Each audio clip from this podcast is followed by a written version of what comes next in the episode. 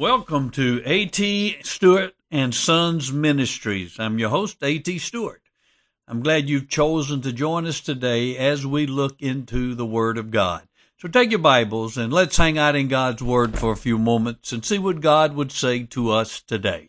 Turn over to 1 Peter chapter 2. We are continuing our study of 1 Peter which I've entitled Encouraging Words for Discouraging Times. And today in particular we're looking at Jesus, our example of suffering submission. We'll be looking in chapter 2 of 1 Peter. We'll be looking at verses 21 through 25. And in respect for the Word of God, let me ask you to stand as I read these verses. For you have been called for this purpose, since Christ also suffered for you, leaving you an example for you to follow in his steps, who committed no sin, nor was any deceit found in his mouth. And while being reviled, he did not revile in return. While suffering, he uttered no threats, but kept entrusting himself to him who judges righteously. And he himself bore our sins in his body on the cross so that we might die to sin and live to righteousness. For by his wounds you were healed. For you were continually straying like sheep, but now you've returned to the shepherd and guardian of your souls. You may be seated. Father, we look to you to minister your word to us this day. I confess my total dependence on you and on your spirit to proclaim your truth, to anoint the message, to drive it into our beings, the very point of our need, that the body might be built up and that you might be glorified. In Jesus' name, amen. The first thing we see in our passage is that suffering submission is our calling.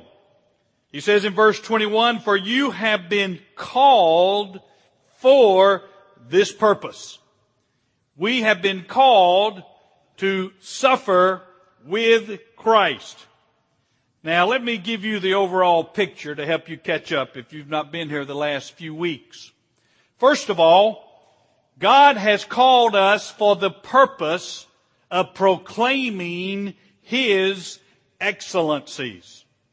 He calls us, He saves us that we might go and proclaim what He's done for us, that we might proclaim His excellencies to the world.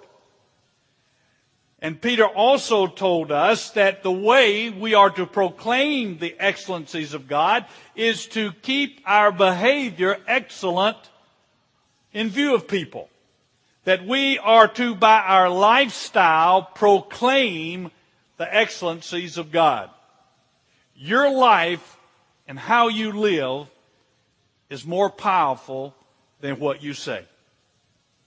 And Peter says that we as Christians must live our lives in view of unbelievers, non-Christians, so that they can see the excellencies of God in the way we live.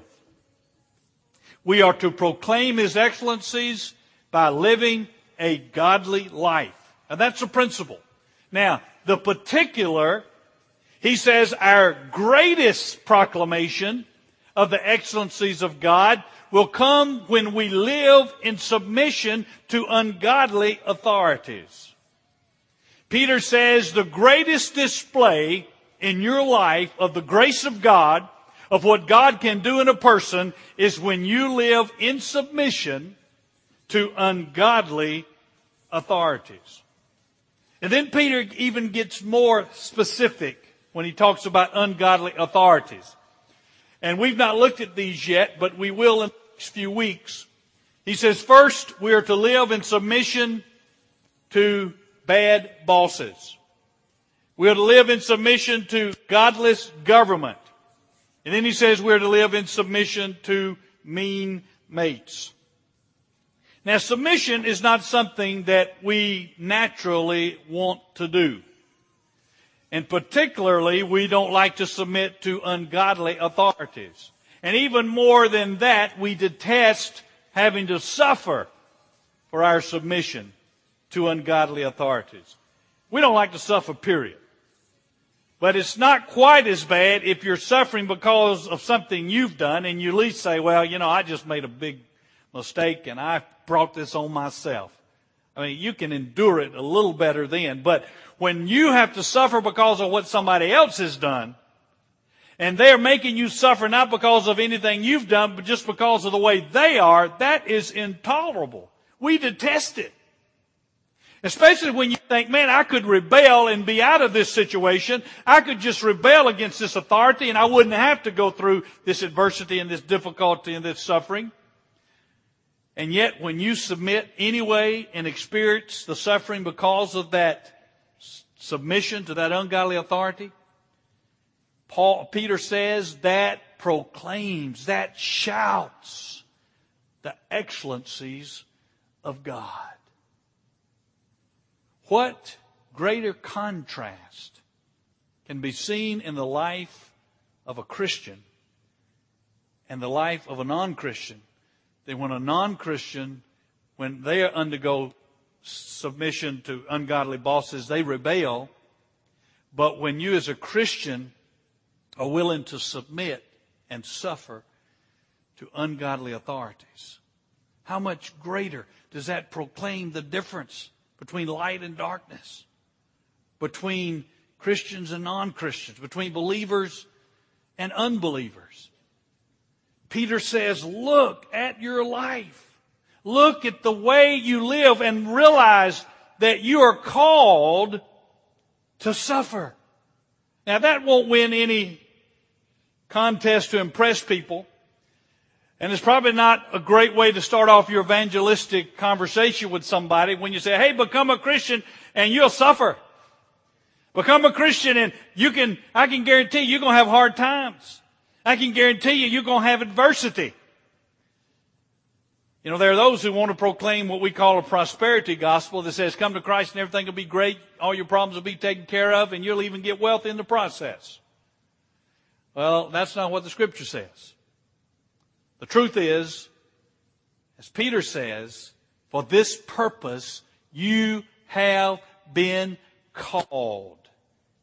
Since Christ also suffered for you as an example that you follow in his footsteps.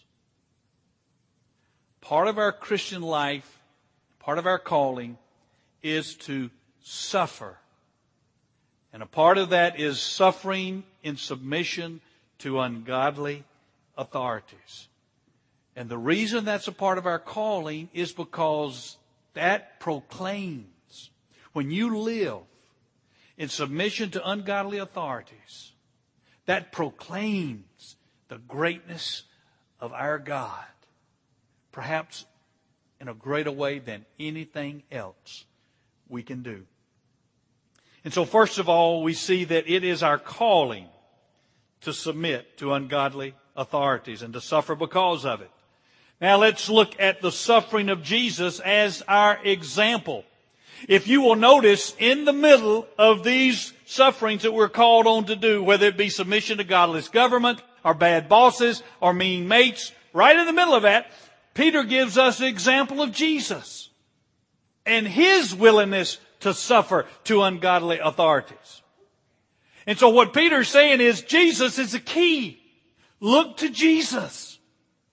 Our key to being able to live a life of suffering submission is to look at Jesus Christ. He will enable us to live that life that we would not want to live on our own. We detest suffering so much that on our own we just will say, no, I don't want to do that. But when we look to Jesus, and we see what he went through, and we look to him to give us the strength and power we need, then he will enable you as a Christian to proclaim his excellencies as you live a life of suffering submission. So for the rest of this morning, we're going to look at Jesus and the suffering that he encountered at the hands of godless authorities. And let's see what that says to you and to me as we fulfill our calling to follow Christ in suffering submission. The first thing I want you to see is that Jesus suffered for Christians. He suffered for us. Again, verse 21. For you have been called for this purpose since Christ also suffered for you. Jesus' suffering and death was not because of mob violence, but it was a part of God's redemptive plan to save His own. The suffering and death of Jesus was by divine plan, and this plan was initiated in the heart of God before the world was created. We see over in Acts chapter 2, when Peter was preaching at Pentecost, look at what he says about the suffering of Jesus. This man, and he's talking about Jesus, delivered over by the predetermined plan and foreknowledge of God. You nailed to the cross by the hands of godless men and put him to death. Peter's talking to the Jewish people. He said, you put Jesus to death and you used the godless Roman soldiers to nail his hands to the cross. But let me tell you, it was not come, it was not initiated and the plan to kill Jesus did not take place in the home of Caiaphas, but it took place in the eternal councils of God before the world was ever created. That God put into motion a plan to save His people and that plan involved the suffering and death of His Son, Jesus Christ. He suffered on our behalf. He suffered for us. He took our place on the cross. You and I should have been on that cross. We deserve to be there. We have sinned against a holy God. But Jesus did not deserve to be there. He did absolutely nothing to suffer for. And so he suffered in our place. He was our substitution. Instead of us having to go to the cross, he went to the cross on our behalf. He was not suffering for himself, he was suffering for us. And Peter mentions this again over in verse 18 of this same chapter when he says, For Christ also died for sins once for all, the just for the unjust, that he might bring us to God, having been put to death in the flesh, but made alive in the spirit. You see that just and unjust? He's the just. We're the unjust. He died for sin once and for all, the just, Jesus, for the unjust, us, His own, His elect. He died for us. He took our place. So the next time you experience suffering submission that glorifies God, remember Christ suffering submission for you. So first, He suffered for us. Secondly, He suffered as our example. Again in verse 21, leaving you an example for you to follow in His steps. Now this word example is a very rich word, has a great word picture in it that I want to bring out. It will help you understand this verse in a better way than probably you've ever understood it before. The Greek word for example is the Greek word hupogrammon. Now the prefix hupo means under, and the word grammon means writing. We get grammar, our English word grammar from this. So literally it means to write under. Well, this was a word that was used to explain the technique that was used to teach children how to write. The teacher would write the letter and the student would look very carefully at that letter and then they would write under the teacher's letter exactly what the teacher had written. Now, some of you who are around my age remember those writing tablets we used to have in the first grade, right? You remember on the cover it had all those letters.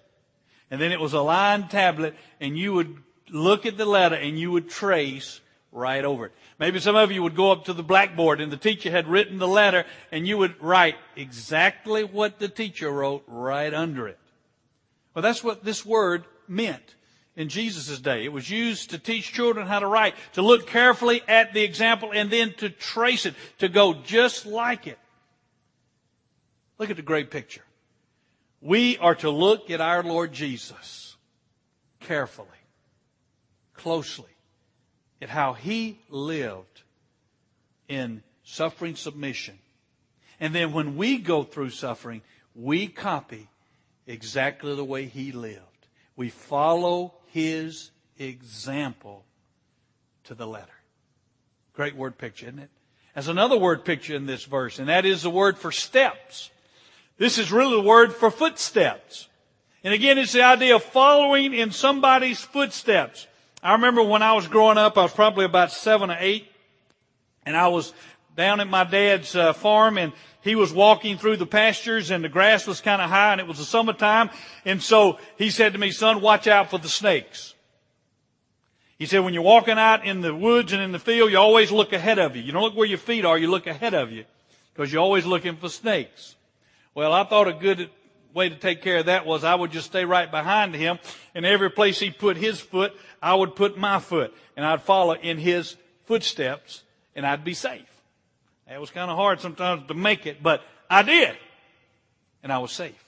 Well, that's the picture here. Follow in Jesus' footsteps. Step where he steps.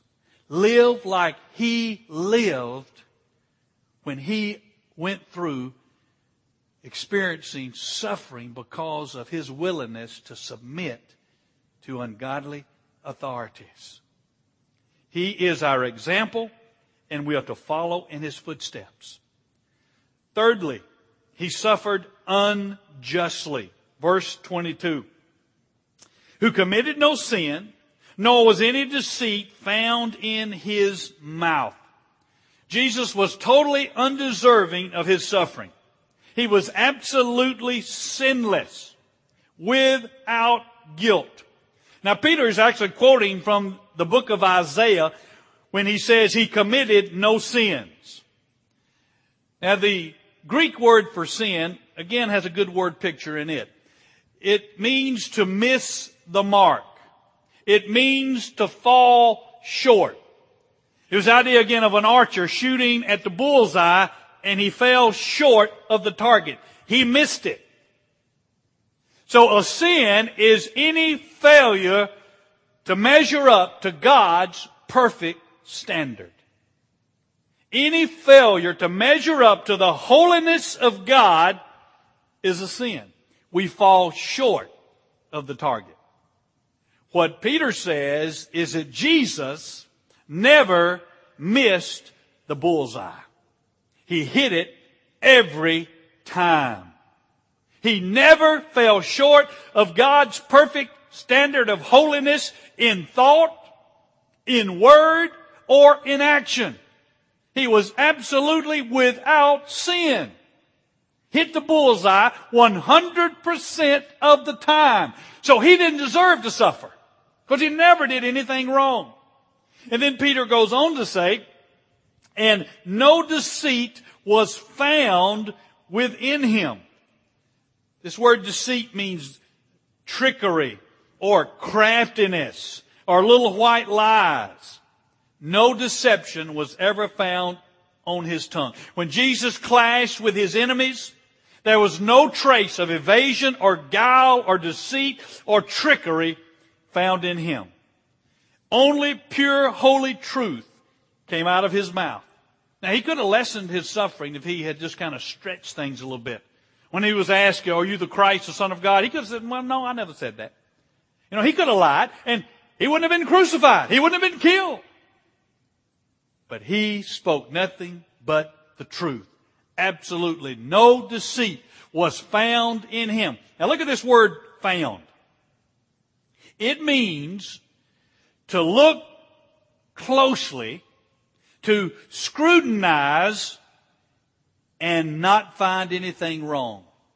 It means you look close, you really look it over, and upon looking it all over, you don't find anything wrong. Peter says he was found, no deceit was found in his mouth. Now, who's, who's saying this? Peter. Peter, who lived with Jesus over two years, 24-7, day in, day out, says having closely looked at his life 24-7 for over two years, I never ever found any deceit in him. Nothing but absolute pure sincerity, pure integrity, pure truth. Now that's saying something, isn't it? Jesus did not deserve to suffer what he suffered. His suffering was unjust. Fourth thing, he suffered silently. Look in verse 23. And while being reviled, he did not revile in return. While suffering, he uttered no threats, but kept entrusting himself to him who judges righteously. Jesus was repeatedly and unmercifully reviled. And we don't use the term revile much in our day, but what it means is it means a harsh railing, biting insults, wounding accusations, mean words, mean spirited words meant to injure. We would probably say cussing somebody out. I mean, just really railing really giving them a hard time. This is what they did to Jesus. When he was there on the cross, they were making fun of him. They were mocking him. They were insulting him. Let me just give you one example. Over in Matthew 26. Beginning with verse 65. Then the high priest tore his robes and said, He has blasphemed, talking about Jesus. Jesus, the Son of God, was accused of blaspheming God because he did not deny that he was God. What further need do we have of witnesses? Behold, you have now heard the blasphemy. What do you think? They answered, He deserves death. Then they spat in his face and they beat him with their fist. Others slapped him and said, Prophesy to us, you Christ. Who is the one who hit you? You see, they blindfolded him and then they would hit him and say, well, if you're the Christ, you should know everything. Tell us who hit you. You see, they were taunting him. They were playing a game. They were making fun of him. And then in chapter 27, verse 27, it goes on. Then the soldiers of the governor took Jesus into the praetorium and gathered the whole Roman cohort around him. They stripped him and put a scarlet robe on him. And after twisting together a crown of thorns, they put it on his head and a reed in his right hand. Again, they were mocking him, acting like he was a, a king. And they knelt down before him and mocked him and saying, Hail, King of the Jews. They spat on him and took the reed and began to beat him on the head. And after they'd mocked him, they took the scarlet robe off him and put on his own garments back on him and led him away to crucify. Yet as he was undergoing all this suffering, he didn't utter a word. Not a word. You know what our first reaction when somebody reviles us, when somebody mocks us, when somebody rails against us, is to fight back. Man, it's just, it just comes out sometimes, doesn't it? We want to fight back. We want to retaliate. But Jesus did not. He suffered silently. Now, Isaiah prophesied that Jesus would suffer silently. In Isaiah 53, he was oppressed and he was afflicted. Yet he did not open his mouth. Like a lamb that's led to slaughter, like a sheep that's silent before its shearers he did not open his mouth. Jesus suffered silently. He uttered no threats. What a lesson for us. When we are experiencing suffering, submission, we must not come back with words of anger or griping, but we must suffer silently. Next, Jesus suffered submissively. In the last part of verse 23, but kept entrusting himself to him who judges righteously. This is the absolute key to this whole book. First Peter. This is the key to being able to live a life of suffering submission. The key is you entrust your soul to God. You believe that God is in control of your suffering, not the authority that's inflicting it. Though Jesus' pain and suffering was being inflicted upon him by the Roman soldiers and by the religious leaders, he knew they could do nothing to him that his Father had not preordained, that his Father did not allow. And so he could entrust himself to him who judges righteously. He knew that he could entrust himself to the righteous judge, though men accused him of being a blasphemer, though men accused him of being a liar, he knew that the righteous judge, that his father knew his heart and knew that in his heart he was sinless and he would entrust himself to his father. That he was in total control. In Acts 4, when the early church was suffering persecution, they gathered together to pray that God would give them boldness. And Peter, in that prayer, talks about God's sovereign control when he says, For truly in this city there were gathered together against your holy servant Jesus, whom you anointed, both Herod and Pontius Pilate, along with the Gentiles and the peoples of Israel to do whatever your hand and your purpose predestined to occur. Peter says, whatever happened to Jesus, though it was at the hands of godless people, God the Father was in control. It was carrying forth His plan. It was predetermined that Jesus would suffer for us. And so when Jesus was undergoing that suffering, he didn't have to fight back. He did not have to utter threats. He could have, but with a whisper, have brought 60,000 angels and destroyed not only those soldiers, but the whole planet. But he did not.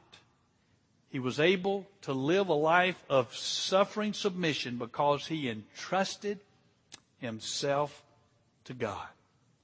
Oh, that is the key when you're undergoing hardships and adversity and suffering at the hands of somebody else, you can say, God, I know this person can do absolutely nothing to me that you do not allow to happen, that you have not ordained in your divine wisdom. Therefore, I will submit, trusting you. Entrusting my soul. That word entrust means to place something in somebody's care for them to take care of it. That means you would place your valuables in somebody's care because you knew they were able and they were willing to take care of it and keep it safe for you. That's what it means. Jesus entrusted himself confidently into the hands of his heavenly Father because he knew his Father could take care of him. And therefore he could suffer submissively and silently. Number six, he also suffered purposely. Verse 24. And he himself bore our sins in his body on the cross so that we might die to sin and live to righteousness. He himself carried up our sins in his body to the cross. You see the word bore? It was used in the Old Testament to talk about the priest taking the sacrifice up to the altar to be killed. You remember the Old Testament, they would bring sacrifices and they would have to confess their sins over that animal. That animal took their sins upon itself symbolically. And then the high priest or the priest would take that, that animal and they would take it up with the sins of that person on it and then they would place it on the altar and it would be killed. God said, I will let that be a substitute for you. You should be the one dying on that altar because you're the one that sinned. But I will allow that animal to be a substitute for you to take your place. But they had to keep doing it because it was only temporary. Because that sacrifice was only a prototype. It was only a picture of the true sacrifice that God was going to send someday, the Lord Jesus. And Peter says, here that Jesus took our sins upon himself and took them as the priest of God. He took them up to the altar, which was the cross. That altar in the Old Testament was just a picture of the cross, the ultimate altar. And Jesus took our sins upon himself, took them to the cross, and died for us. He died that we might die to sin. Look at what he says.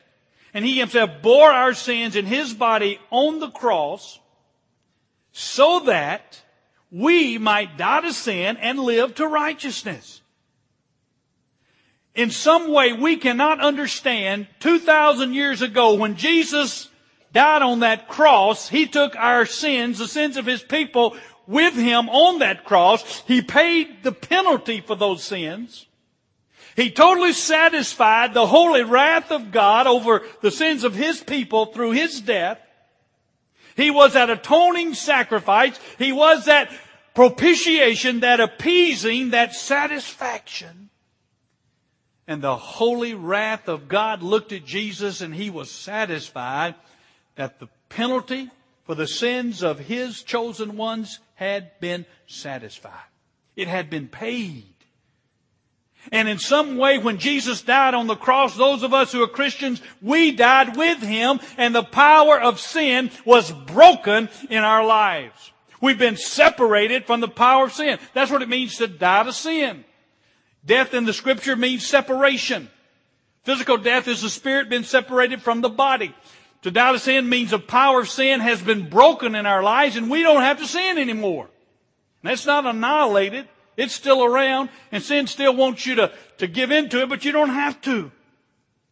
Die to sin and live to righteousness.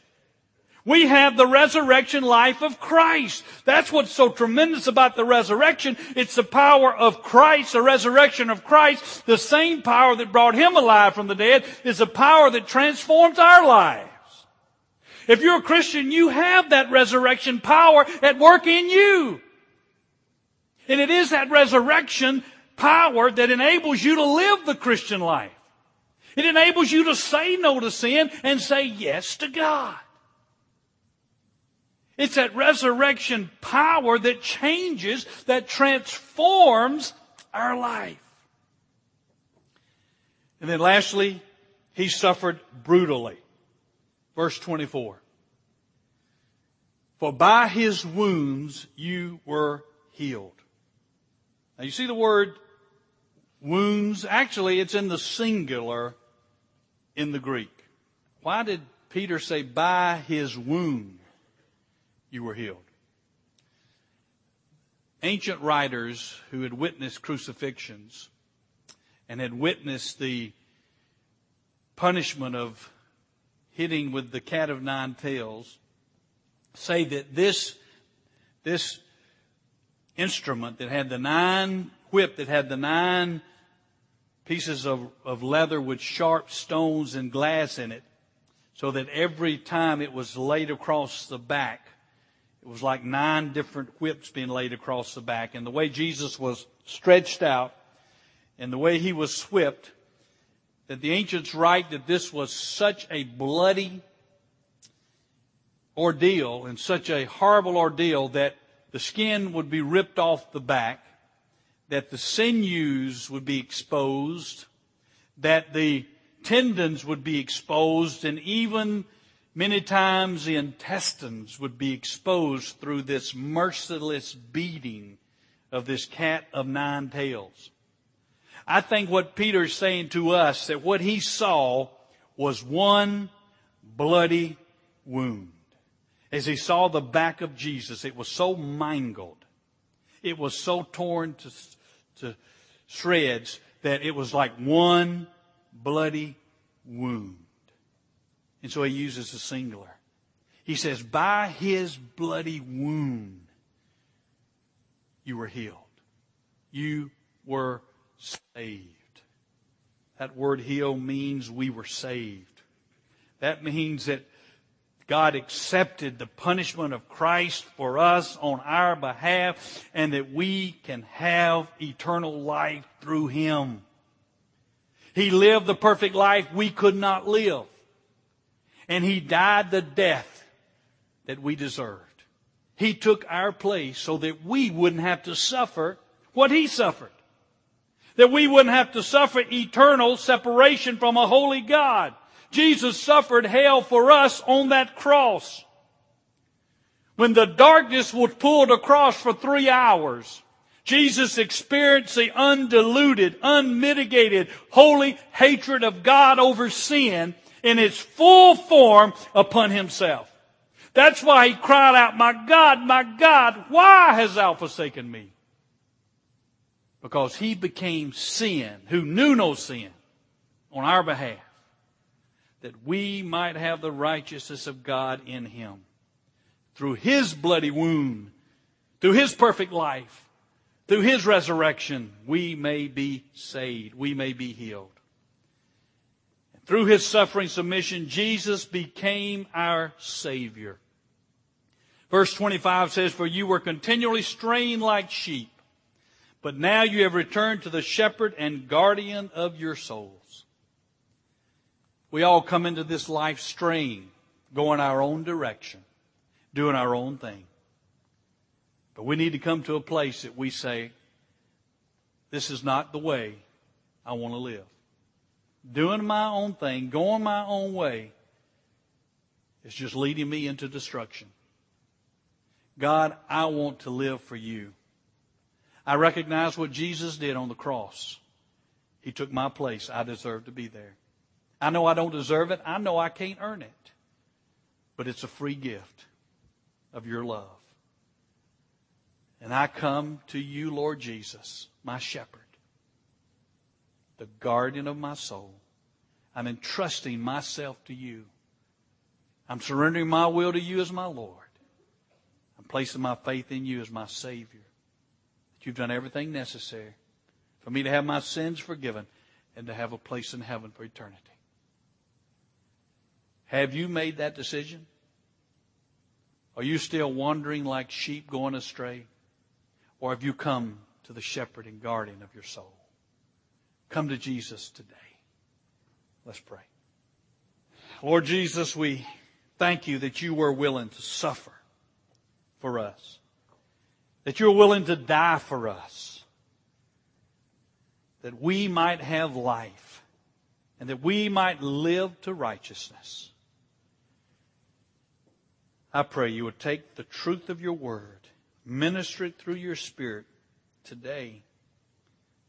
Bring souls into your kingdom. In Jesus' name, amen.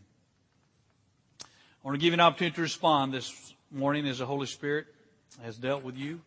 If you've never come to that place in your life that you've surrendered to Jesus as your Lord and Savior, I want to invite you to do so today. If you'll just step out and come down and take my hand, I'll be glad to share with you everything you need to know to walk away from here a different person, a new creature in Christ.